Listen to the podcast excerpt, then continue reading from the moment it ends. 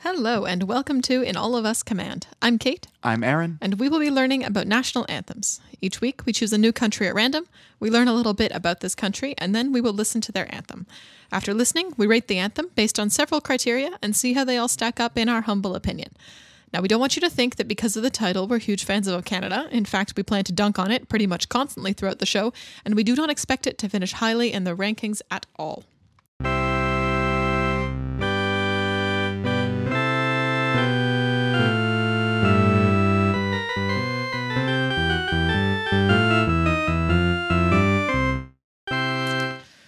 So today we have an episode um, on a teeny tiny little country called Nauru. Yeah, this is one I know nothing about going in. I did not either. I asked a few people if they'd ever heard of Nauru, and they all just gave me kind of a blank, like, "What Yeah. is that?" So you know, it's all good. We're gonna learn about it together. Um, I'm unofficially titling this episode "Blood, Sweat, and Phosphate" Fuck. because Coming off another big phosphate one too. yeah, so- there's a lot of phosphate. Okay. kind of everything is about phosphate. Yeah, that so- was the deal with Sarawi as well. Yeah, so- it's gross. It bad things happen when there's phosphate around. Um, so the thing is, there are some parts of this that are pretty like thin on the ground for information. Sure. Um, that includes the anthem history, although there is some, but it's not a lot, and um, also the prehistory. yeah, I mean, we're coming off an episode where I had literally nothing for anthem history. Yeah, So. I have like one bullet point about prehistory and like Great. some stuff about the anthem, but we'll get there when we get there. Great. Um, so to talk a little bit about where Nauru is, because that's not obvious, um, is that it is like quite literally out in the middle of the ocean, yeah. kind of in the middle of nowhere. Um, it's part of Micronesia, off the eastern coast of Australia and Papua New Guinea. If you can picture a little bit where that is. Okay. And when you say small, like how small are we talking? Like you can drive around it in an easy 20 minutes. oh, fuck. Yes. Okay. Yes. It is the third smallest country in the world um, after Vatican City and Monaco. And the island is surrounded by a coral reef, so there's not a lot of natural harbors, and it's actually really difficult kind of to get there. Um, Okay. The the geography, because this is going to be important, there's like kind of a flat ring of beach that goes around sure. the outside. It's not a lot though. It's quite thin. And then the middle part kind of like rises up quite sharply in like a flat tabletop okay. kind of a thing. And that is was covered in like jungle and vegetation. Okay, so there's like a, a ring of beach and then a plateau with a bunch of jungle on it. Essentially. Well, a little bit of jungle on it. It may be growing back now a little, but we will see. I just mean it's very small. yes, it's very small. We will also see the horrific destruction of Oh, good. Okay. a lot of stuff. So, um, also, it is worth noting that there are no rivers or any real sources of fresh water. okay, on so the it's island. just totally ocean bound, no sort of inland water. Yes, there is a lagoon.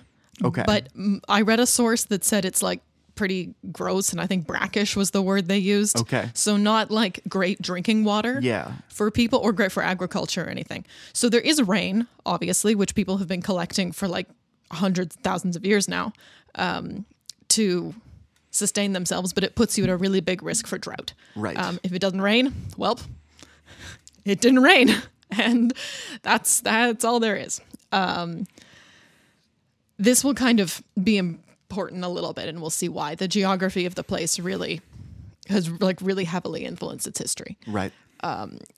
so not a lot of the early history is known as i said um, about 3000 years ago indigenous people from neighboring islands came and landed and settled and they lived extremely isolated lives from everyone in the area which they think contributes to the uniqueness of the nauru language Cool. um, it is still spoken today, but mostly everybody speaks English. Okay.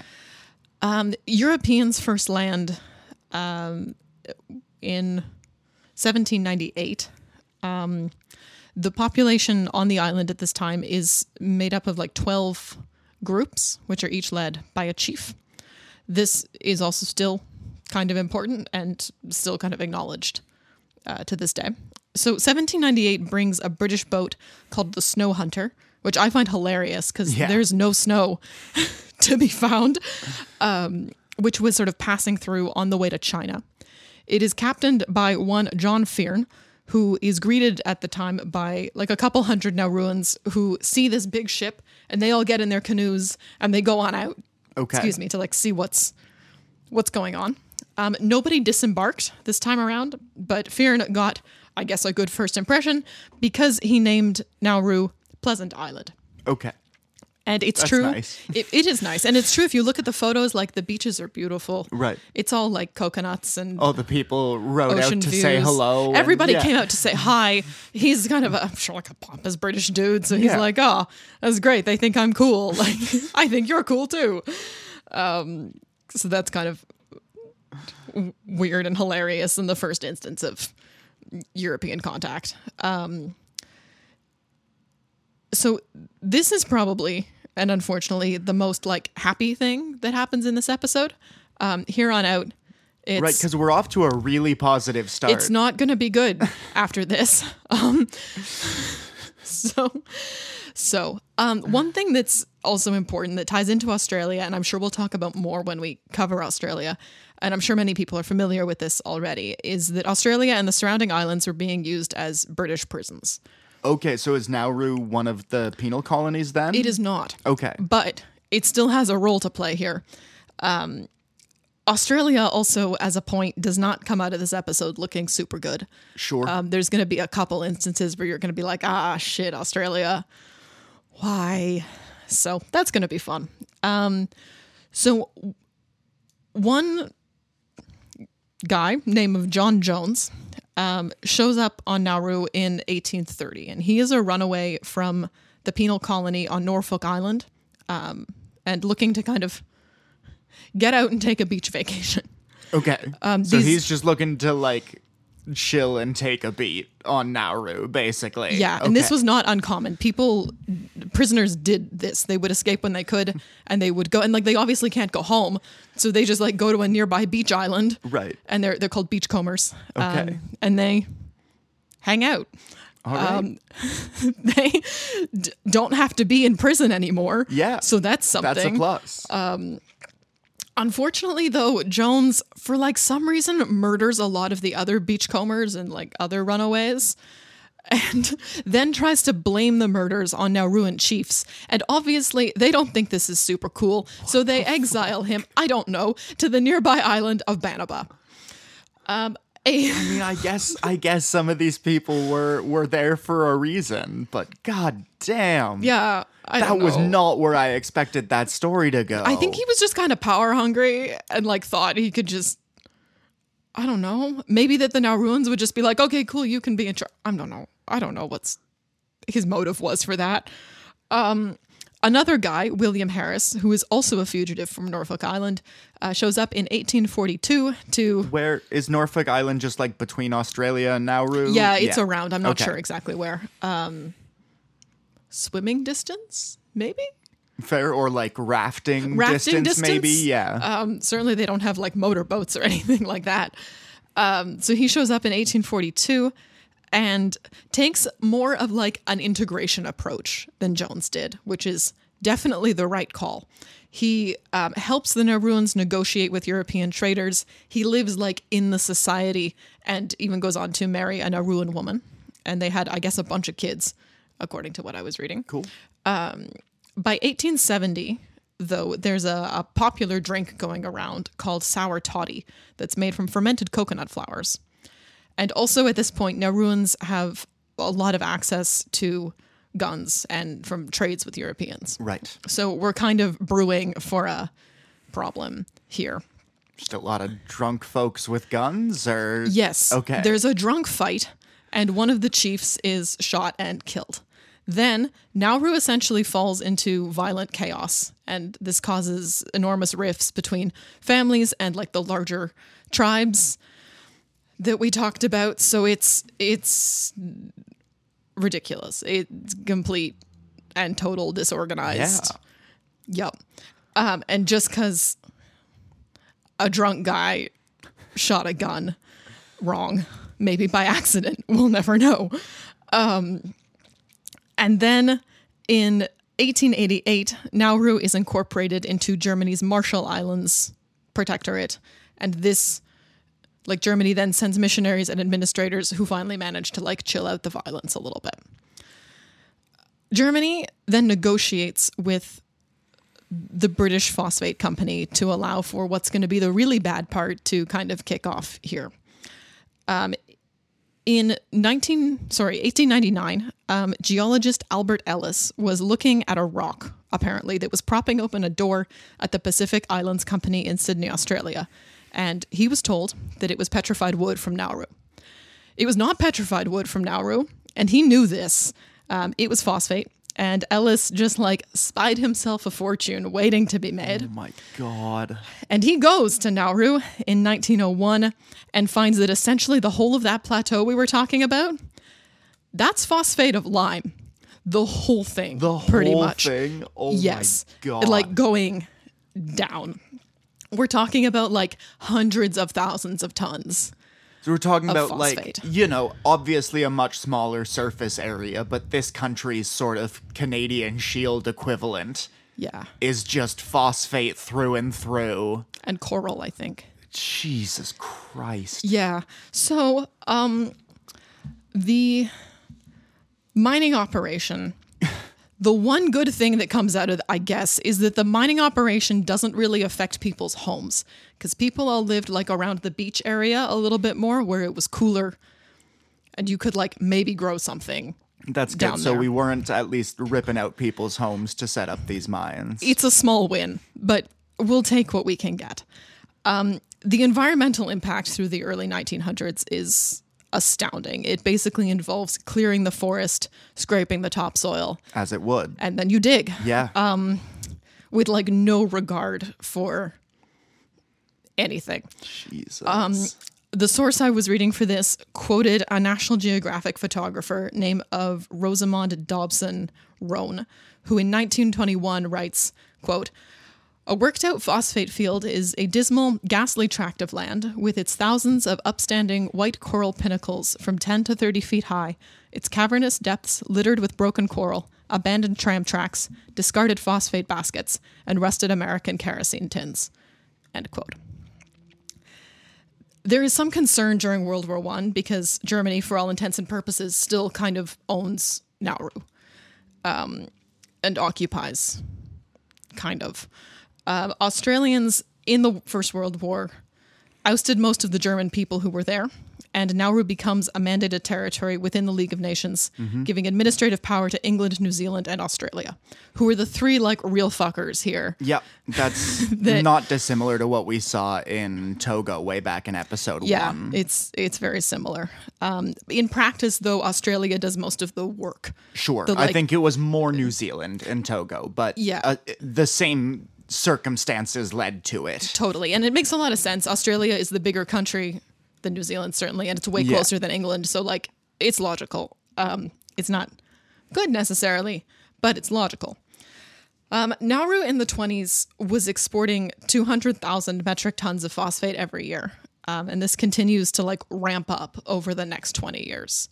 So there's an enormous, enormous phosphate Yeah, that's an unbelievable number. it is incredible for the size of this country Yeah. and the like few hundred people maybe a thousand something people who are living there it's like but like they're literally just stealing the country, like the actual Mm-hmm. The whole thing. physical land. yes yes that is exactly Not like what they we're were gonna doing steal it and live there. Like we're we're gonna break it up and sell it and Yeah. ship it. That's fucking insane. Yep, it's no good. It's yep. So um, farmers in New Zealand, Australia, and England are using most of the phosphate that's being mined here, and they're getting it way cheaper than they should have because Australia holds Nauru. And Australia was part of the what is now the renamed British Phosphate Commissioners, um, which it seems was established like more or less exclusively to manage Nauru and phosphate. Right. That's all they're doing, and they're doing it real shady. I'm sure they've got another source or two, but how could they even remotely compare to this one? Yep, yep. Um, World War II rolls around, and that means the invasion of the Japanese army in 1942, looking to set up a strategic base. The position of Nauru is such that, although it's quite difficult to live there, um, it is well placed, kind of near Australia and in between some things. So if you were looking for an airstrip, as the Japanese were, um, that'd be not a bad place to put one. Yeah, absolutely. So the Japanese show up and they bring in several thousand people, including military people to mine phosphate because they're going to take that over now, Great. Uh, and to build an airstrip. Um, but the island cannot support this many people. of course not. We're talking 6,000 people, where before there were like 1,800. It's an insane population increase. And you may recall also that the amount of fertile land is limited. There's no fresh water. And, well, like they might have had good fertile land if they didn't mine the phosphate. yeah, That's they what they're might doing. have had decent fresh water. They if might have they done. didn't mind the phosphate. Um, yeah, But they they have none of those things. Um, so the Japanese organize a evacuation in like big ol' air quotes to get the Nauruans out of the way because they're taking up space and the country they've lived on forever. So in 1943, That, some, like it seems everyone agrees we're just gonna break up and use for other Mm-hmm. shit. Like no one is standing up for the now ruins at this point in the story, at least. no, It's it's just those fucking two thousand people against the world. yes, That's fucking ridiculous. Yes. Um, so in 1943, some 1,200 Nauruan people are taken to Truk, um, which is now called the Chuk Islands, um, a group of volcanic islands in Micronesia, to do some forced labor for the Japanese military. Um, some other Nauruans who don't go to Tuk are sent to other parts of Nauru, um, sort of away from where they had originally lived. Right. So they just get booted off the good parts, basically. So the Japanese can, I will remind you, build their airstrip Yeah. and mine their phosphate. Where's, Also- hmm. where's the airstrip going in? Is it on the plateau? I'm not sure. I think it kind of sticks out the side of the beach. Okay, I think I saw a picture. cool. It might be now the airport. Fair. Honestly, That- why there. um, wouldn't you? Can if you've already got a runway and shit. built, Yeah. yeah. Yeah. So it, I think it, it sticks out a little awkward like. Um, I saw a photo somewhere along the way.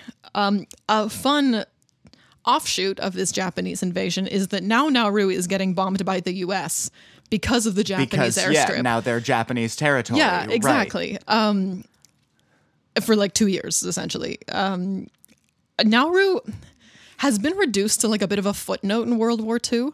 It's not something we talk about. But it as- sounds like not an unimportant. it's not place in the unimportant. Pacific it's just theater. small. Like yeah, Um, but I think it was like I don't know that much about World War II. I know some stuff. It was like I think kind of a big deal. that's interesting Um, yeah, and kind of doesn't get talked about that much. Um, because a, lo- a lot of the countries we've looked into for World War II either they've been in that sort of Central Eastern Europe where it was all happening, Mm-hmm. or like the U.S. pulled them in after Pearl Harbor. Yeah. those are most of what we've seen. Yes, or they were neutral. We've had a couple of Yeah. those too, but, But, we haven't uh, hit the big ones. Yeah. England, France. We haven't talked about them Yeah, yet. it's really since Um, Togo that we had this sort of fighting over strategic yeah, tiny islands. a little bit East Timor, That's true. but not on the same Yeah. level. They did. They also had a horrific Japanese invasion. Um, so I did, though, interestingly, find a paper online, kind of an academic type thing, where I got a lot of this information about what happened in Nauru during World War II. And I could have gone way into it way more than I did. There was this person who's like clearly really done their research, but Right. also is one of those things where like the author is citing themselves in their paper because I think they're the only one Mm-hmm. Right. who they're- did the research Um, They just are the foremost expert on this yeah topic. was the impression i was getting from this and i'd be honestly like kind of curious to dig into it more and if anyone's looking for a phd thesis i think there's something to be had in here anyway um, so in 1945 as world war ii is wrapping up um, australia takes nauru back from the japanese most nauruans are brought home with casualties cited at around 500 people which, Which is is still staggering considering how many of them there how, were how to few begin of with them there were to begin with. Yes, Yeah. absolutely. Um, through the 50s and 60s, Nauru gains some ground in governing themselves. They finally gain independence on January 31st, 1968, which is the 22nd anniversary of the day that Nauruans came home from Truk, um, that island where they were sent for the labor. and hence why it was chosen as their Independence Day. Um, so as part of this, Nauru also gains control over the phosphate mining. Frickin' finally. Yeah. This is like several hundred years in the making. I'd be uh, which willing to is- believe they haven't seen a penny from it up until now. We're going to talk also. about that. We're going to talk about that, um, which is a huge win for them. Except that now they're running out of phosphate because, They've been plundering it for a century. yeah, with no regard for sustainability or the future or anything like that. Um, the thing that sucks about this also is that Nauru is a really small country with very few industries Yeah. besides phosphate mining. So it's basically split down the middle. Most Nauruans are employed by the government. Okay. They have a variety of government jobs, although I think today unemployment is also quite high. um, and what's the modern population look like? I don't actually know. Okay. I'll look we'll look, that into up that over the break. on the I've got break. a couple other questions for you too. Yeah. Um, but then also most of the mining, what mining is being done is usually being done by immigrants, often from China. Um, at one point in the 70s or so, Nauru was incredibly rich per capita. So Okay. they had like a lot of money for the number of people that were living Yeah, absolutely. there. This doesn't mean though that like regular people were wealthy. Um, right. You can just have one super wealthy person in a population that small. Exactly. Exactly. Um, one source I was reading said that at the time that there was all this money in such a small country, sports cars got really popular. Okay. Um, although, as I mentioned, it takes a leisurely 20 minutes to drive s- like slowly Yeah. around the island, which Yeah. I find how hilarious. many how many good long straights do you have to really open up that sports car? There's, you know, there's the runway that the That's- Japanese put in. but now it's the airport. I don't know. I don't know. Besides that, that's really it. Um, this very much like takes us up to the modern day, but I'm gonna say a few more things. Great. because there's some stuff that's happened more recently that is also important and addresses some of the stuff you brought up. So, in 1989, Nauru sued Australia for the phosphate royalties um, dating back to like you know a long time ago. a long time. a ago. long time ago, Yeah. they settled for 73 million over 20 years. That sounds small. It is. New Okay. Zealand and the UK also paid a one-time 8.2 million. Also sounds very small. Indeed. Nauru joins the UN in 1999. And for them. then Australia did a really shitty thing. Oh, Because good. they're not done doing shitty things to Nauru yet. And this also puts me in a place where, like, Australia, I feel, is like Canada, but with more deadly jellyfish. Like, Absolutely. Like in terms of you know record with treatment towards indigenous people, like we we have very similar horrifying records. we do, we do. They definitely had more prisoners than us. Okay. Um, I, I won't pretend to know the the exact details and divergences, but I know that it's it's not good. It's not it's, good. Um, It's not any better than it is here. But prisoners, I mean, like the country was essentially founded, like the right, right, right. by okay. the Um, the penal colonies. yes, that makes sense. not about indigenous prisoners, Okay. although obviously, like, I mean, I was in residential school, prison, same thing. Yeah. Um, worse, maybe I don't know.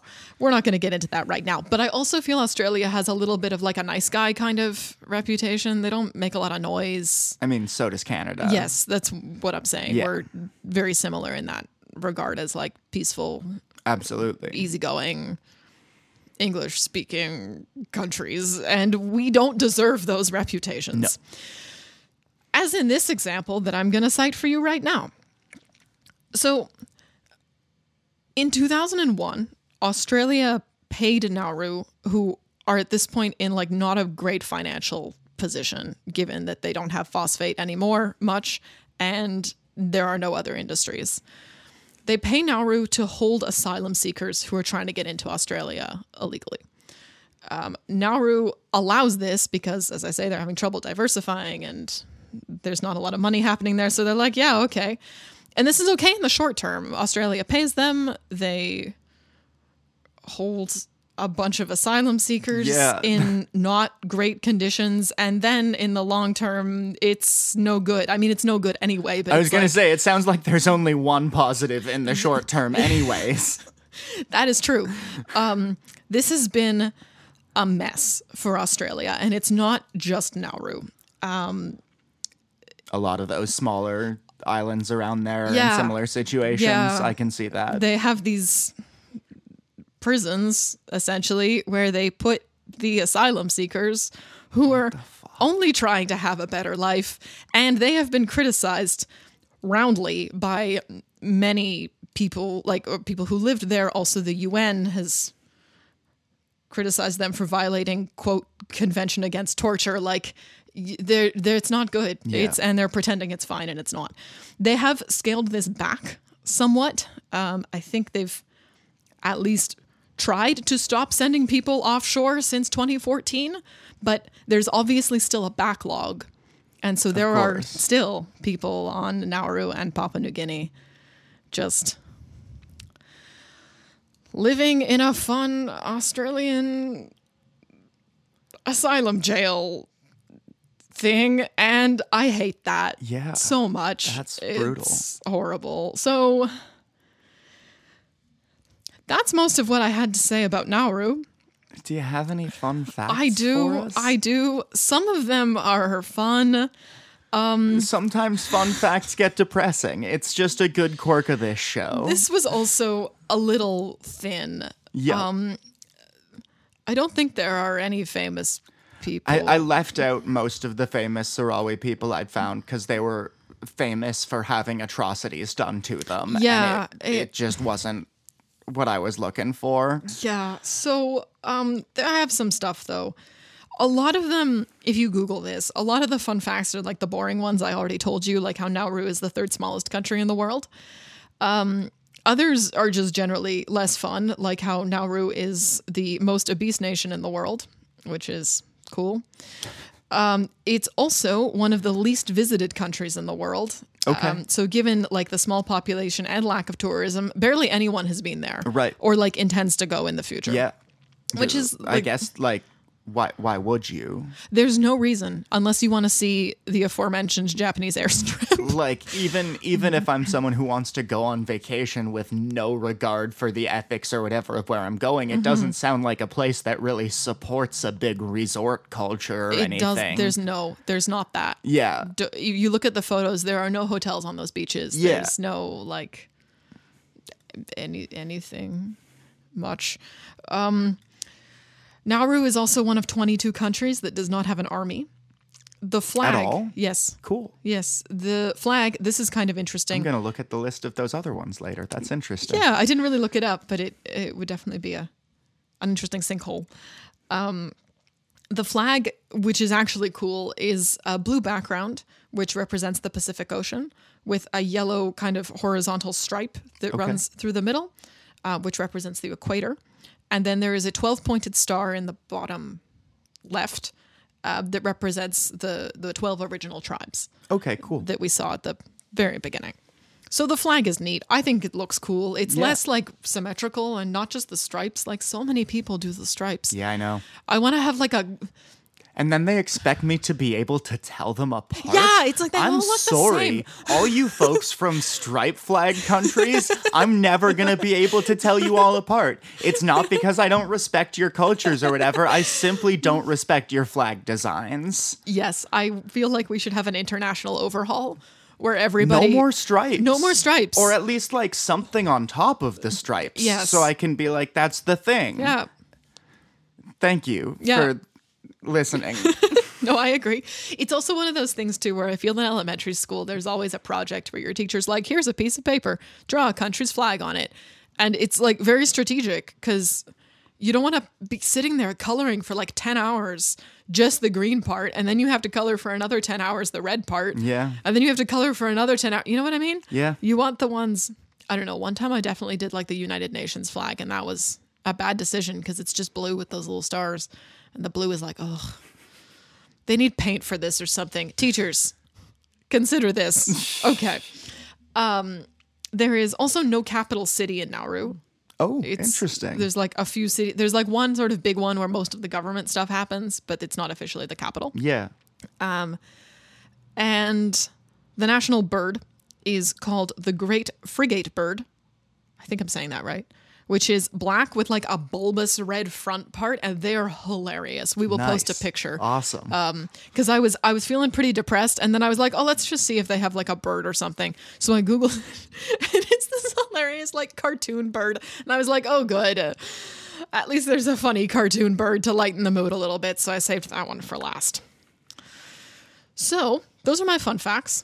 Great. I've got a couple questions for you before we go into the break Great, here. let's hear them. Uh, so, like I said earlier, I'm just curious about Nauru's modern population. And then I've got a couple questions about phosphates. Sure. Uh, I don't know that much about it. Yeah, what are they used for? Fertilizer. Oh, okay. That makes sense. Mm-hmm. And I was curious, I guess if they are really running out, uh, then maybe not as high as they, they once might have. Mm-hmm. But uh, where does Nauru rank in modern phosphate production? And just Oh, out of okay. curiosity, where does Sarawi slash Morocco come in on that list as well? Yeah, that's cool. I believe most of the most slash all of the phosphate mines in the claimed territory of the Sahrawi Republic are in the like Morocco held Right. portion of it. So I That think makes sense. Morocco Yeah. holds all the phosphates. but Sure. Yeah. But we can still look at it. Yeah. Okay. Okay. Those are good questions. We will look into that. Um, I will talk also briefly about the food that we're going to be making today. yeah, I'm really excited for this one. So I did some research on the food, and like everything is coconuts. Everything, yeah. you cannot 'cause do anything without coconuts. We were talking about making coconut fish, but we've just Yes. eaten a lot of fish recently, so so decided not to. yes. So instead, we're making coconut mousse. Great. because we can't get away from the coconuts. So it was pretty easy. I heated some coconut milk with some shredded coconut. You're supposed to have fresh. I was- didn't do that. It's going to be dried. Sorry. I, I'll Sorry. Um, forgive you someday. I was honestly just intimidated about cracking open a coconut. Right? And then having to shred it somehow. Yeah. I was like, ah, I don't live in a tropical enough place for that. We don't have any um, machetes around the place. No. And I can remember also. I don't know. When I was a kid, we got a coconut a couple of times. You have to like drill the holes. Oh, in it yeah. and then empty the water. And then we were like hammering it on the deck, which we don't have the facilities to do that here. We're gonna get in so much trouble. Our landlords are gonna be like, "The fuck are you doing?" And we'll be like, "I'm trying to open a coconut." They'll be like, "Or punch holes in the walls." I don't know. Anyway, so we're not doing that. Um, also, fish is a popular food in Nauru because hence it's it- an island. It's an island. There's a lot of, you know, and the coral Yeah. and the fish. I think the coral's taken a bit of a hit, honestly, Sure. regarding the phosphate mining. Say that's a Um, safe bet for all coral near Australia. Oh, Save the oceans, everybody. All right, we're going to take a break, listen to some anthems. Um, this one is called Nauru Buema, or Song of Nauru. Awesome. Can't wait.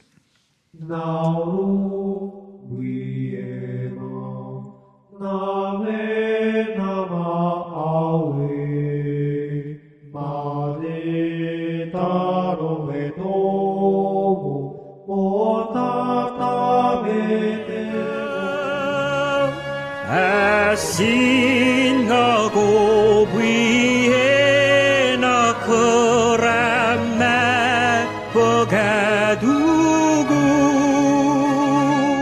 epoe.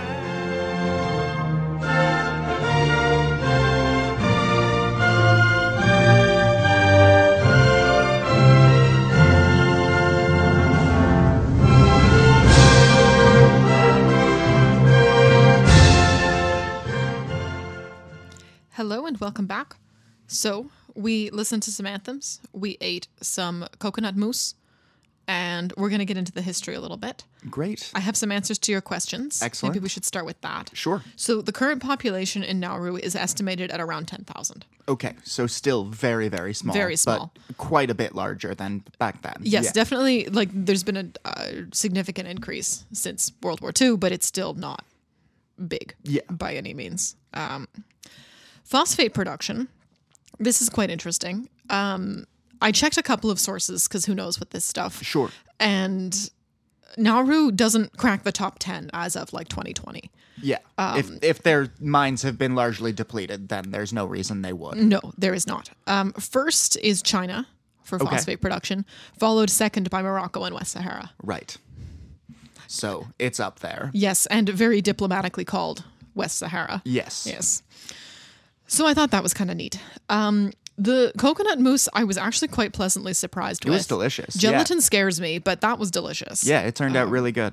It was great. So, no regrets there. I have to say, this podcast has like taught me things about coconut milk and coconuts in general that I did not know.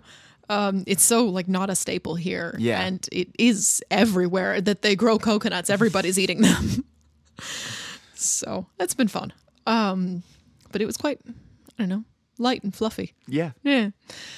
So let's talk a little bit about this anthem Great. Um, called Nauru Buyama or Song of Nauru. So it was adopted, as many anthems are, at independence in 1968. Lyrics are by Margaret Hendry or Andry. I don't know if she's French. I don't think she's French. Okay. She's from Nauru, but the last name is, anyway, um, who is maybe our first female lyricist? it's possible. We'd have to go back and look. But Maybe. Uh, but certainly like one of the few women to crack Mm-hmm. It has been largely men for sure. the national anthem's writing thing. So good on you, Margaret. Um, music is by a guy by the name of Lawrence Henry Hicks.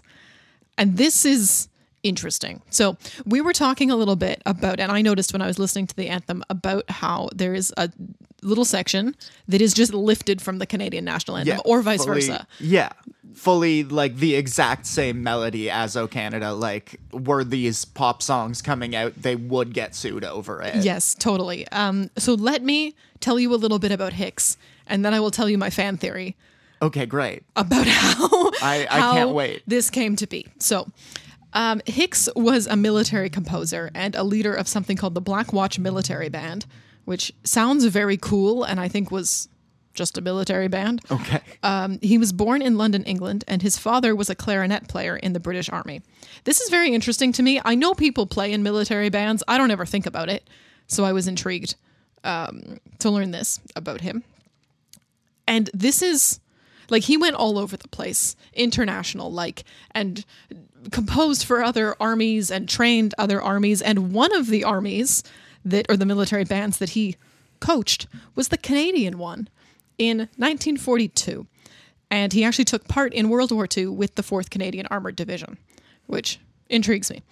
Um, after the war, Hicks toured with the Black Watch Band um, in New Zealand and was the inaugural director of music for the Royal Australian Air Force. So it seems that he was kind of just in the right place at the right time when Nauru independence right. happened.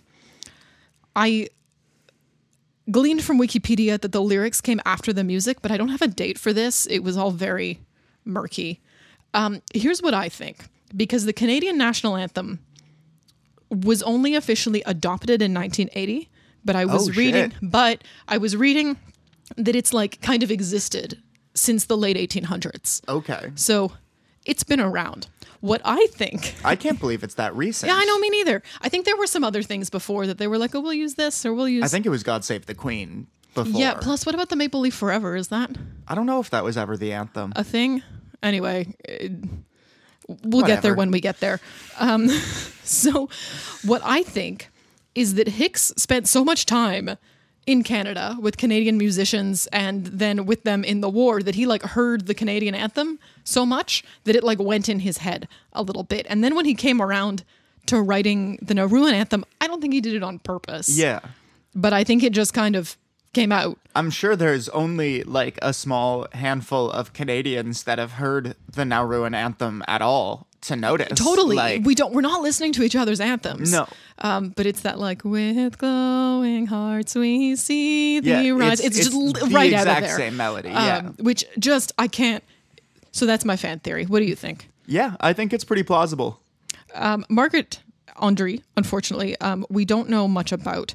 She was Nauruan, and we know she wrote the Nauruan language lyrics for the anthem.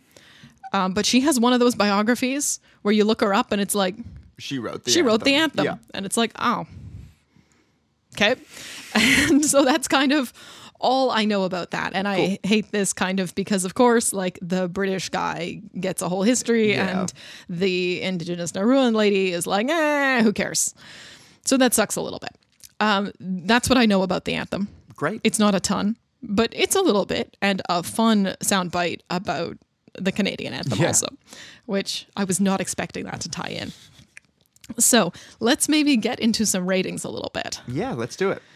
So lyrics first off, I have to say these do not do that much for me. No, they are pretty bland. It's pretty bland. It's like let's write something that everybody can agree on. yeah. Uh, So I like it's so short too that I don't even have any real passages I want to look at here. It's it's kind of a nothing lyric. yeah, It's a good country. We hope good things happen for it. I kind of like where they say um, we all join in together to honor your flag. Okay. It's not they don't always talk about the flag. That's fair.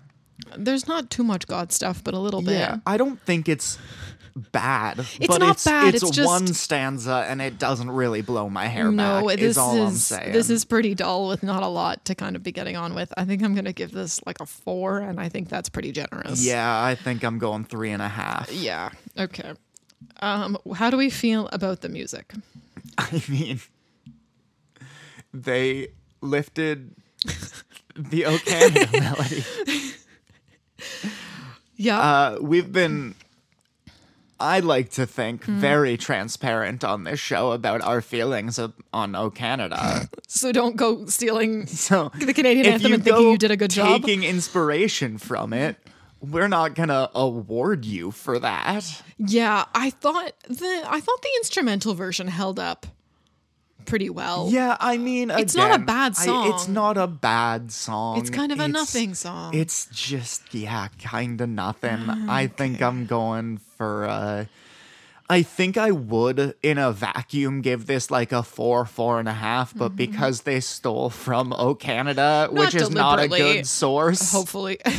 I'm giving them a three. Three. Okay. Um yeah, I'm gonna go f- four again for this because I liked the instrumental version. Okay.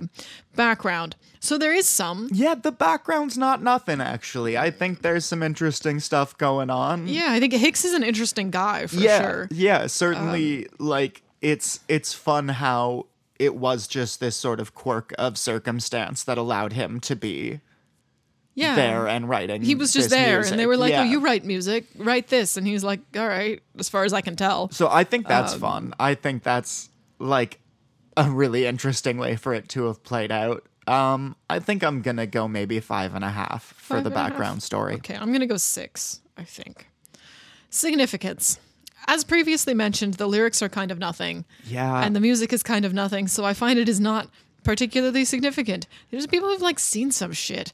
And. I know. and they made their Independence Day like the anniversary of when they all came back from the. Right, There's like, some cool stuff There's here, some symbolism to be building on here. yet it doesn't come through. there's, Maybe there's it's a like zero specifics zero. May- except for like mentioning Nauru, but that seems like the bare minimum. You at least have to tell people what country you're talking about when you write an anthem. Otherwise, no one will know. Okay. I don't know. I think there's a possibility it's lost in translation, it's possible for sure. but well, we can only go on what we have. So, unfortunately, significance for me, I think it's going to be like a three. yeah, I'm going I'm going for a 2. Okay. Okay. And X Factor. Unfortunately, given all the aforementioned lapses in It doesn't have a whole ton going for There's it. no X factor here. And I think it sucks because this country has some X Oh, factor. the the history was fascinating. You kept telling me that you weren't finding that much info, and I'm I'm definitely going to look more into uh, that the whole Nauru situation in World War II. That sounds really fascinating. yeah, I'll send you the really dense paper that I found. Thank you. Uh, but uh, yeah, there's. Three? I'm, I'm going another two. Yeah, okay. I think I'm going to go 2.5. I hate this. Okay. So that's not going to be great. We will add this up and then we will See come where it back. lands. Okay.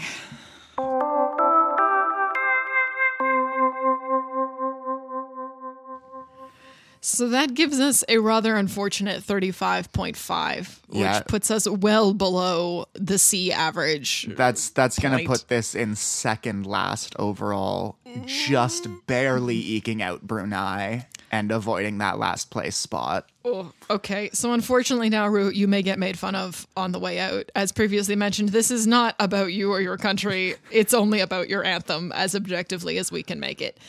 So, shall we roll now and see what I'm going to do in two weeks? Let's do it. All right.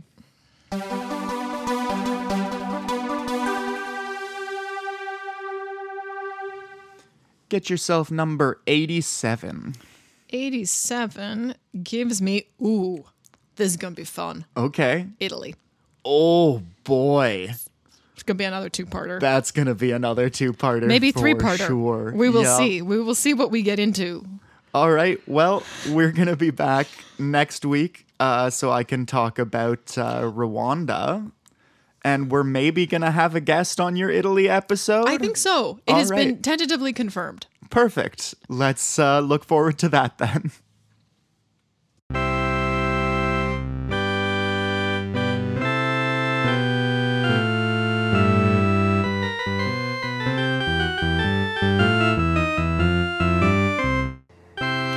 Did we get something very wrong? Did we skip an entire part of the story that's worth mentioning?